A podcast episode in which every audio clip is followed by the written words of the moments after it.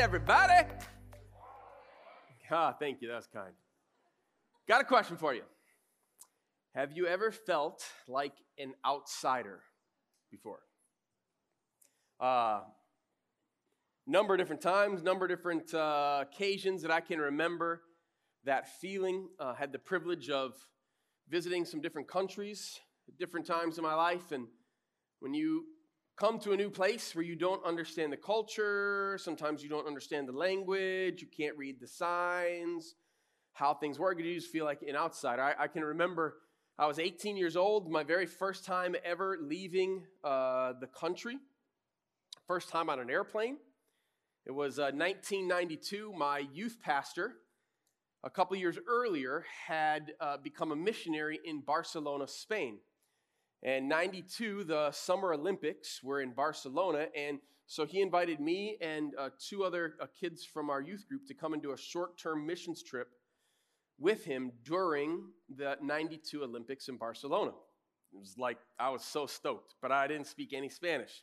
Uh, fun fact that's when I learned how to do balloon animals. Yes, you're welcome. Someday I will do the story of Jonah and blow your mind, okay? So I'm there in uh, Barcelona. We've been there for about a week. Uh, I picked up a few phrases, but not that much. And downtown, uh, kind of near, at least close to the Olympic Stadium, is uh, Las Ramblas. That's the main kind of thoroughfare. It's where all the shops and people walk, and uh, it kind of empties into the fountain that they do this like really cool, like musical lighting fountain thing. And so we had about uh, 20 or 30 minutes to just do a little bit of exploring before we are supposed to be back together. We had been in the city for uh, a week. The one thing that I wanted to do while I was there was go to a, an Olympic event, okay? But I really wanted to go to a particular Olympic event because if you remember, the 1992 Olympics was the first time that professional basketball players could play in the Olympics, and so it was the original dream team. That's right. With Jordan and Magic and Bird. And I was like, oh, that'd be so awesome. Now, I knew it was probably impossible to get a ticket to go see the dream team. But I really was hoping somehow, like, I'm like, Lord, your servant is serving you. Will you not? Uh, so uh, I'm walking back uh, to where I'm supposed to meet up uh, with the rest of the team, and I see a guy who's selling two tickets to some event. Okay? So I walk up and he's talking to somebody. They decide they don't want the tickets. And I'm just like, like, what are you selling? Now he doesn't speak much English, and I certainly don't speak much Spanish. Um, but he shows me the tickets and he starts talking to me in, in, in, Spanish, and I'm not really sure what he's saying, but I do pick up uh, España the Estados Unidos baloncesta, baloncesto, which is basketball, all right? And I can see on the ticket uh, itself that it does have the little like funky dude that they had created for the Olympics, like playing basketball, like he's shooting a basketball, like USA versus Spain basketball. And I'm kind of flipping out a little bit. And uh, he tells me what he's asking for the tickets. It's the only two tickets he's got and I'm like, I'll buy them. I, like, I'll buy them. Uh, so they were a little bit over face value, but not, not nearly as crazy as I was expecting. And I was so so. I give dude the money. Uh, he gives me the tickets. He takes off. And I know what you're thinking right now, right? They're fakes, all right? But they weren't. They were real. They were legit. It was USA versus Spain Olympic Stadium Mujeres. And I was so excited to finally see the dream team. Except for those of you that speak Spanish, you know mujeres means women's. Now, I, I ain't a hater on women's basketball. I like watching Michigan women's. I think they could actually beat Michigan men's right now. Uh, Ava Joldersma goes to church here. She's a senior at Hudsonville. She's like a phenomenal basketball player. I've seen her play a couple. But I was really, let's just be honest, disappointed that it was not the dream team. I still went, cheered on our ladies. We won. It was great. Have you ever had a time, though, when you felt like an outsider? Turn to the person next to you, share one time that you felt like an outsider. You didn't fit in, you didn't know the culture, the language, something like that. Go ahead and share with somebody next to you.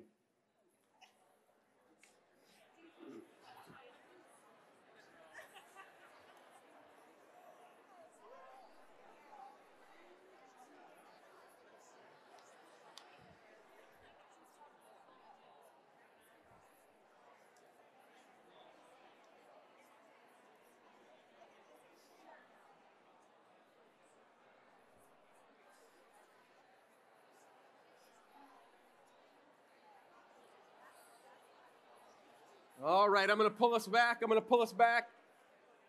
If you have your Bibles today, I would love you to open up to Joshua chapter 2. Joshua chapter 2 in your Bible. Uh, as you know, for the last couple of weeks, we've been walking through the story of Joshua.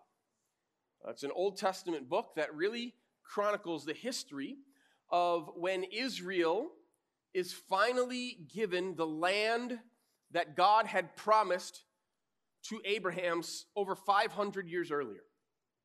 It's a land that God had always said he was going to give to Abraham and his descendants. But due to some, well, 400 years of slavery in Egypt and another 40 years of Israel's disobedience, it's finally time that for Israel to enter into the promised land, the land that God had promised to give to Israel. And this is really kind of the history, the, the chronicling of that history in this book of Joshua. Uh, Moses had been the leader of Israel. He had helped lead Israel out of slavery, bondage in, in Egypt. Uh, God did miraculous works in the sight of all of the Egyptian and the Israelites and all of the ancient Near East. They had led, Moses had led the people out of Egypt. Uh, to the Red Sea where God parted the waters and they walked through and gave a resounding military victory to Israel without Israel having to do a single thing when he then drowned Pharaoh's armies. They go on to the Mount Sinai, the Mount Sinai, Mount Sinai, where God meets them in a beautiful, powerful way. And God creates a covenant with Israel that they will be his holy nation, his special treasure. They will be his and he will be theirs, and he will bless the rest of the world, was the intention through Israel. In fact, God comes and speaks the Ten Commandments over them, comes down on this mountain with fire and smoke and a trumpet blast. It's so overwhelming that the people of Israel say to Moses, Moses, please ask God to stop speaking to us. Have him speak to you alone because if he continues to speak to us, we physically are going to die. Like it was so overpowering God's presence. God's doing some something really unique and powerful. And then in that next moment, uh, God says, "Now that you are my people, I'm going to give you this land. It's the land that I had promised to Abraham, and I'm good with my promises." And he says, "I want you to go and take the land." And so uh, Moses sends 12 spies into the land. Two spies come back and they say, Man, dudes are big. They're well armed, they got fortified cities, but God's giving it to us, let's go. Ten spies say, dudes are big, they got big armies and fortified cities, they're going to destroy us, we can't go. So instead of the people obeying God, they listened to the 10 spies rather than the two. And the text literally tells us that their hearts melted with fear and they choose to disobey God and as a result, they spend 40, another 40 years wandering, and now they're finally ready to enter into the promised land. Moses has died. Joshua has just become the leader who's going to now enter the Israelites into the land. And we have this weird story that gets dropped into the narrative. Let's look at it together. We're going to read it in three chunks this morning. Joshua chapter 2, let's read verses 1 through 7. It says, Then Joshua son of Nun, secretly sent two spies from Shittim, and he said, Go look over the land, especially Jericho. So they went and entered the house of a prostitute named Rahab and stayed there. It's a very interesting beginning to the story. Not exactly what Joshua asked them to do. Verse 2 The king of Jericho was told, Look, some of the Israelites have come here tonight to spy out the land. So the king of Jericho sent this message to Rahab Bring out the men who came to you and entered your house, because they have come to spy out the whole land. But the woman had taken the two men and hidden them. She said, Yes, the men came to me, but I did not know where they had come from. At dusk, when it was time to close the city gates, they left. I don't know which way they went. Go after them quickly. You might catch up with them. But she had taken them up to the roof and hidden them under the stalks of flax she had laid out on the roof. So the men set out in pursuit of the spies on the road that leads to the fords of the Jordan. And as soon as the pursuers had gone out, the gate was shut. Now, there's three things that we need to pay attention to in these first seven verses. Number one is there's only two people that actually get mentioned by name Joshua and Rahab, the Canaanite prostitute. The two spies are not mentioned by name. The king of Jericho is not even mentioned by name, nor are the king's henchmen who come to find the spies. Only Joshua and Rahab are mentioned by name. Now, at this point in the story, we don't know what Rahab's motives are. Is she good? Is she bad? What's she up to? What's her angle? We're going to find out in just a minute, but the narrator purposefully leaves us wondering what is going on. Why has she risked her life for foreigners that she knows are coming to conquer her land?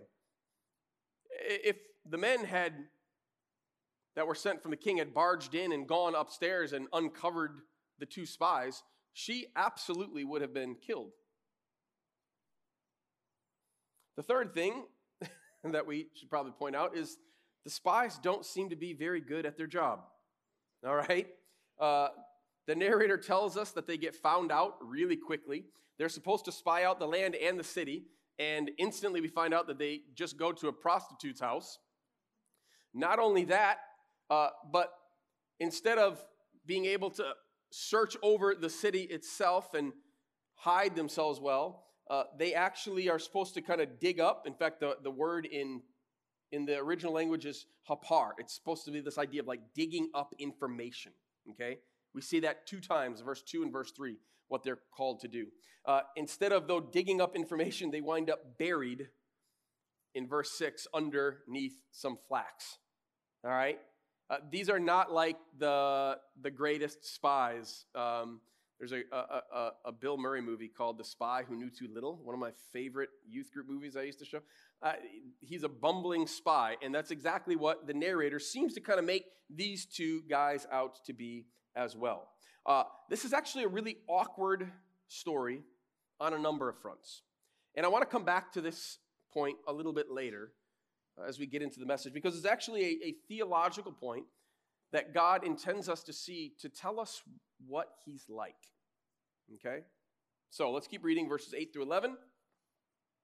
Before the spies lay down for the night, she went up on the roof and said to them, I know that the Lord has given you this land, and that a great fear of you has fallen on us, so that all who live in this country are melting in fear because of you. We have heard how the Lord dried up the water of the Red Sea for you when you came out of Egypt, and what you did to Sihon and Og, the two kings of the Amorites east of the Jordan, whom you completely destroyed. When we heard of it, our hearts melted in fear, and everyone's courage failed because of you. For the Lord your God is God in heaven above and on earth below.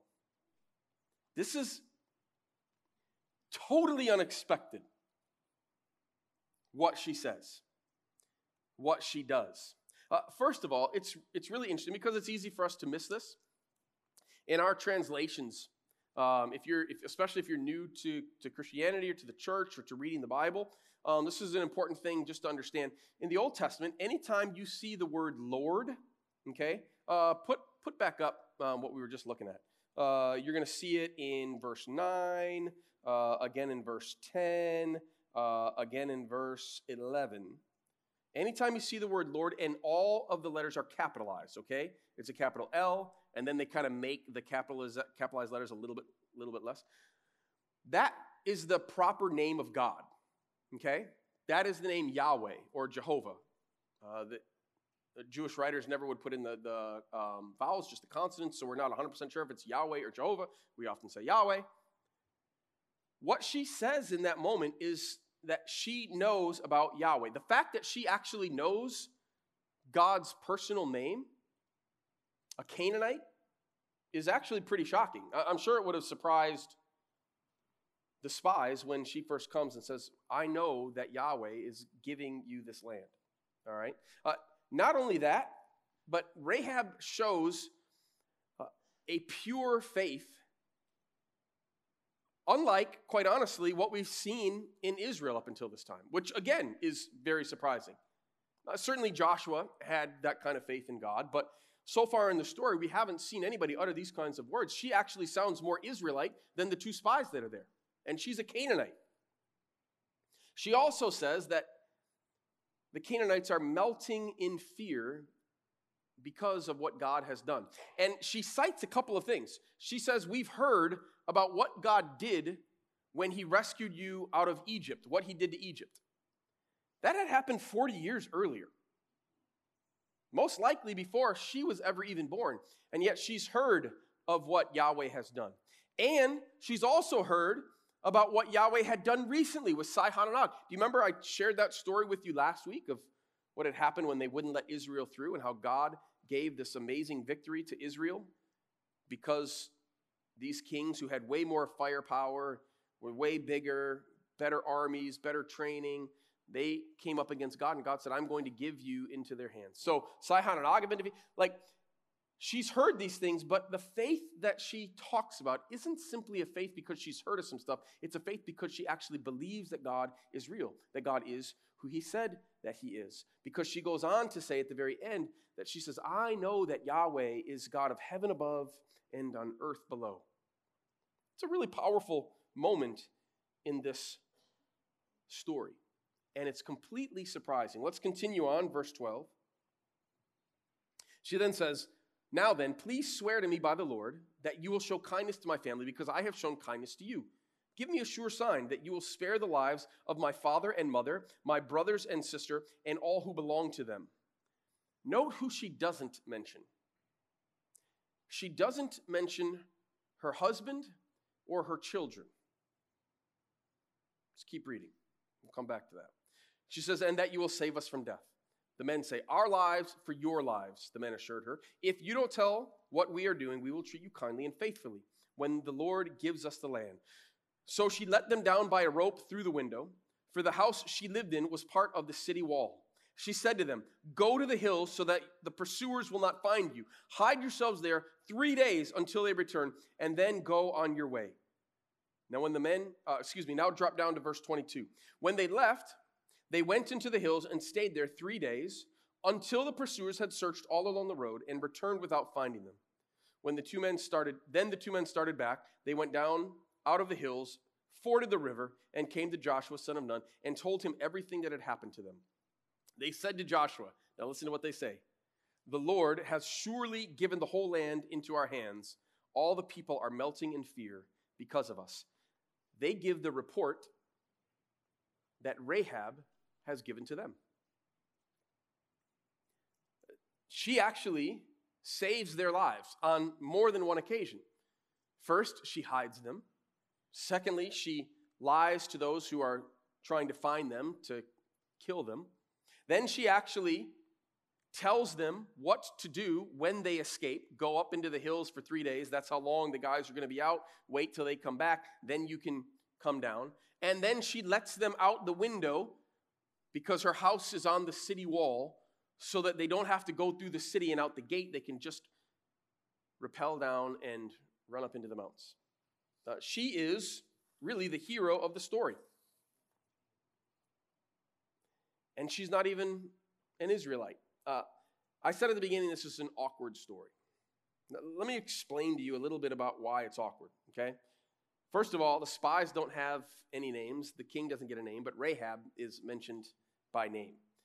They go to a prostitute's house. That's awkward, just in and of itself, and the fact that uh, it was very well known throughout Jewish law that that wasn't something that men or women were supposed to engage in. And yet they go to her house. The original language actually uses a number of double entendres uh, on a couple of different occasions, kind of on purpose for that. Uh, the prostitute takes the two men in, she hides them, she lies to her own king. Why is she doing this? And then she shows faith in Yahweh, uh, kind of unlike anything that we've heard other than from Joshua himself. And so the story is actually doing two things. Uh, I want to tell you the first, and then we're going to focus on the second. Uh, the first thing the story is actually doing is it's resetting and redeeming the original spy story. Okay? It's resetting and redeeming the original spy story. In the original spy story, they send out 12 spies. 10 come back and say, We can't, we can't do it. God can't do this. Two come back and say, Of course we can. God's with us. God told us to. We can trust God. In this story, they don't send out 12, they send out two.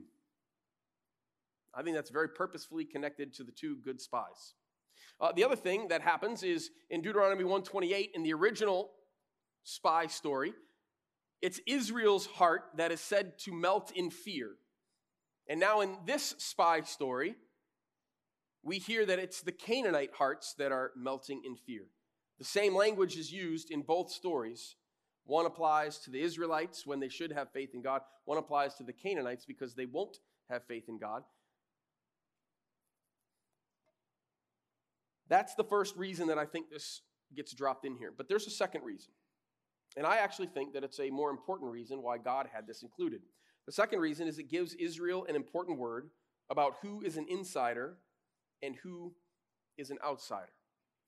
And I think that this is an incredibly important word for us today as well. It wasn't just something that God wanted Israel to know, it's something that God wants you and I to know as well. It's the theological point of the story. Have you ever wondered why this story would have been included? It is a strange story. Whoever the narrator, the, the chronicler of this history, this time of history that wrote the book of Joshua, there's all kinds of different stories that he could have included, and yet he talks about this story. And it's a strange place to put the story. You, you have in chapter one uh, God coming and commissioning Joshua that he's going to take over uh, kind of the role of Moses and lead the people in. And then chapter three is actually when they head to the Jordan and cross through it. And it's like that all makes sense. But then this story kind of gets dropped right in the middle. Why? And if I'm if I'm Jewish, I, I don't know that I want to read about a Canaanite hero.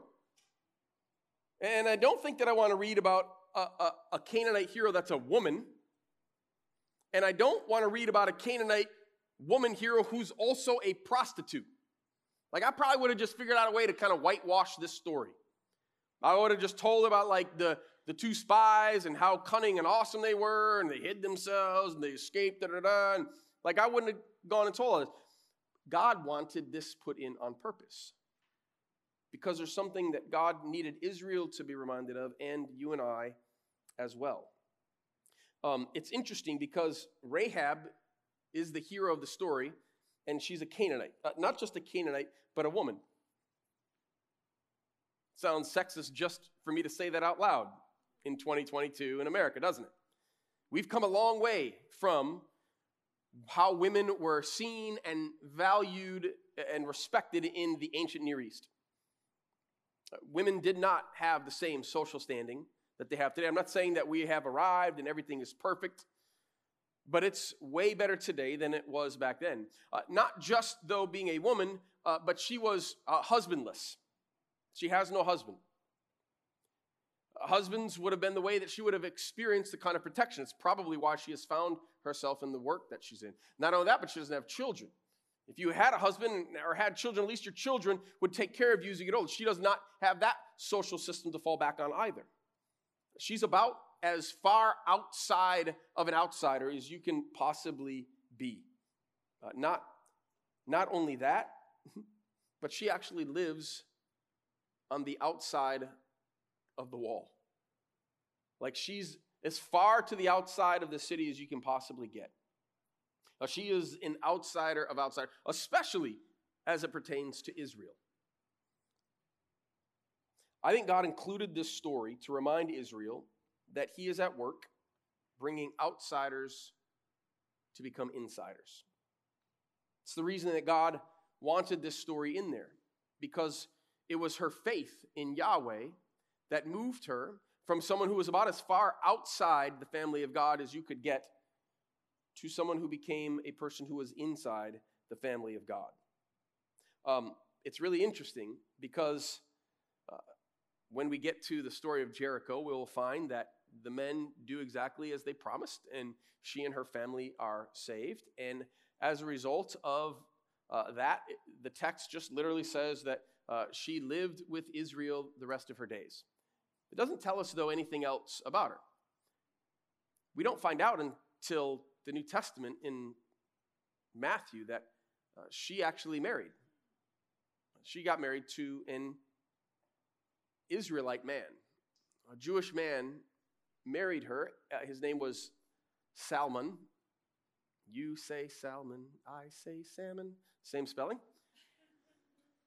And Salmon marries Rahab, the Canaanite prostitute, and they have children together. One of their kids, Boaz, winds up also uh, giving birth to a couple of more children, and eventually one of their grandkids gives birth to King David.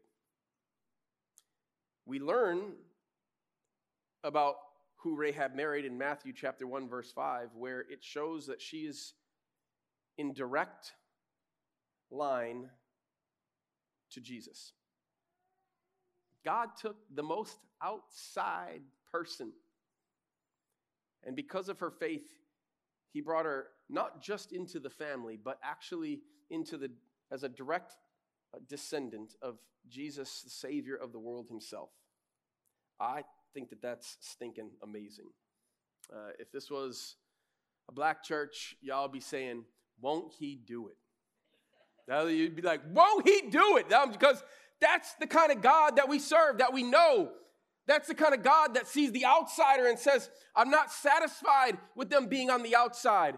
It's the whole reason that he sent Jesus because he wanted to take outsiders and bring them inside. He wanted them to experience what it's like to be a part of his family. And what a beautiful, amazing, unbelievable story. And God dropped it in an awkward, inconvenient story, especially if you are Jewish and this book was written to, because he wanted them to understand how he views the outsider. Uh, Israel was always intended to be the methodology or, or, or the conduit with, with which God was going to then bless the rest of the world. Old Testament scholar Robert Hubbard, uh, he shared four takeaways that, that I read that I thought, man, super, super helpful. And so I wanted to share as we close these four takeaways that I think will be helpful for us. If you're a note taker, uh, this is your time. Pull out that pen, pull out that notebook. If you're a note taker but you ain't got that, pull out your phone. Bloop, bloop, take a picture. I don't think your phones make that noise. But bloop, bloop, take the picture. That will help you. You'll be able to see it. You'll be able to go back, think about it this afternoon, talk it over with some of your friends. Number one, we need to embrace and celebrate the idea that God is at work in all kinds of ways and with all kinds of people. We need to embrace and celebrate that. Folks that you think ain't no way this person will ever give their life to Jesus, become a follower of Jesus. You have no idea sometimes how God is moving, working, things that God is doing in their life.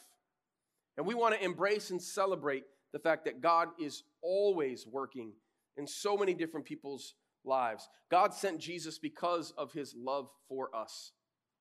He didn't need to, he didn't have to, but because of his great love, he was willing to send his one and only Son. That whoever believes on him will not perish but have everlasting life. Um, Ephesians chapter 2, verses 11 through 13 says this. This is the message version. I just like how Eugene Peterson wrote it. He says, But don't take any of this for granted. It was only yesterday that you outsiders to God's ways had no idea of any of this. Didn't you know the first thing about the way God works? Uh, you didn't, sorry. You didn't know the first thing about the way God works, hadn't the faintest idea of Christ. You knew nothing of that rich history of God's covenants and promises in Israel, hadn't a clue about what God was doing in the world at large. Now, because of Christ, dying that death, shedding that blood, you who were once out of it altogether are in on everything.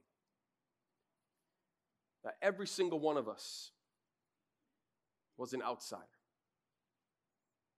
The, the longer that we follow Jesus, the, the more we forget what it was like. But, oh, friends, we have to remember. We can't allow us to forget what it was like before we knew Jesus, before we were part of the family of God. Second thing, we need to work hard at getting past first impressions. We got to work hard to get past first impressions, regardless of outward appearance or background or attitude. Every person we come in contact with is a person that Jesus died for, is a person that Jesus loves. Every single one.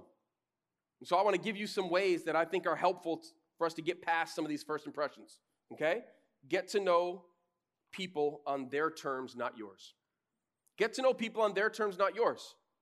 Don't make it about you and about what you think is right and wrong and how you want them to conform. Get to know them on their terms.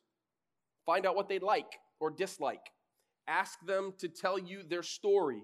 Listen to it without reacting or judging. Everybody's got a story where they've come from, the difficult things that they've endured, what it was like in their home. Ask them to share their dreams, their hopes, and their fears. What are the things that drive them? What are they passionate about? What do they hope for when they think of the future? Above all, take them seriously. Treat them as a genuine human being, not as some category or type or project. If we're going to get to know those that are outside so that we can help share the love of Christ with them, we have to meet people on their terms. We got to get to know them. Uh, the third thing, we have to see others as people whom God has on the way somewhere, not people who have reached their final destination in life. I don't know about you, but I am definitely not arrived yet. I'm very much still on the way. My wife would concur. I've not arrived. I hope that you guys see me as somebody who's still on the path. And certainly, if you can give me that kind of grace, you can give others that kind of grace as well. And we begin to see people as a work in progress that God is doing and isn't finished with yet, all of a sudden it begins to shift how we view them, how we think about them. They don't have to have everything perfect, everything locked in, everything right. We start to recognize that God is moving in their lives.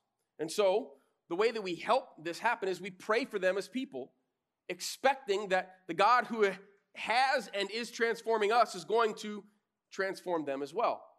So we pray with expectancy, all right? Not only do we pray with expectancy, but when we see movement in their lives, we call it out in them. We tell them, wow, that's so cool. A month ago, man, I don't know that you would have said that. Hey, three weeks ago, I don't know that you would have responded that way when she did that to you. Look at you, man, God's doing something. The last thing is we want to work with people to meet their practical needs. All right, when we care for others with practical help, we show how much we actually trust in God ourselves. Love for others is not simply a feeling, all right? When we say we care about somebody, it's not simply a feeling. It's an, intended to be a sacrificial act that shows God has and is transforming us and actually confirms our faith as real. It's one thing to talk a game, okay? But when we actually put our money where our mouth is, our time where our mouth is, when we don't just say we care about the outsider, but we actually take practical steps to help them out, we actually begin to show that our faith is real. And it's not just something that we say, it's something that we actually do. It's a sacrificial act. God blesses that, and God also uses that to bless others. You ever wonder sometimes, like, man, is my like, am I really like I know I call myself a Christian, I do some of the things, but like, how do you want to know? You want to know if you have like confirmation of your salvation? this is one of those ways. This is one of the ways, if you're struggling, be like, oh, yeah, but I did do that thing. I sacrificed some time. I sacrificed some money. I sacrificed to, to love on that person.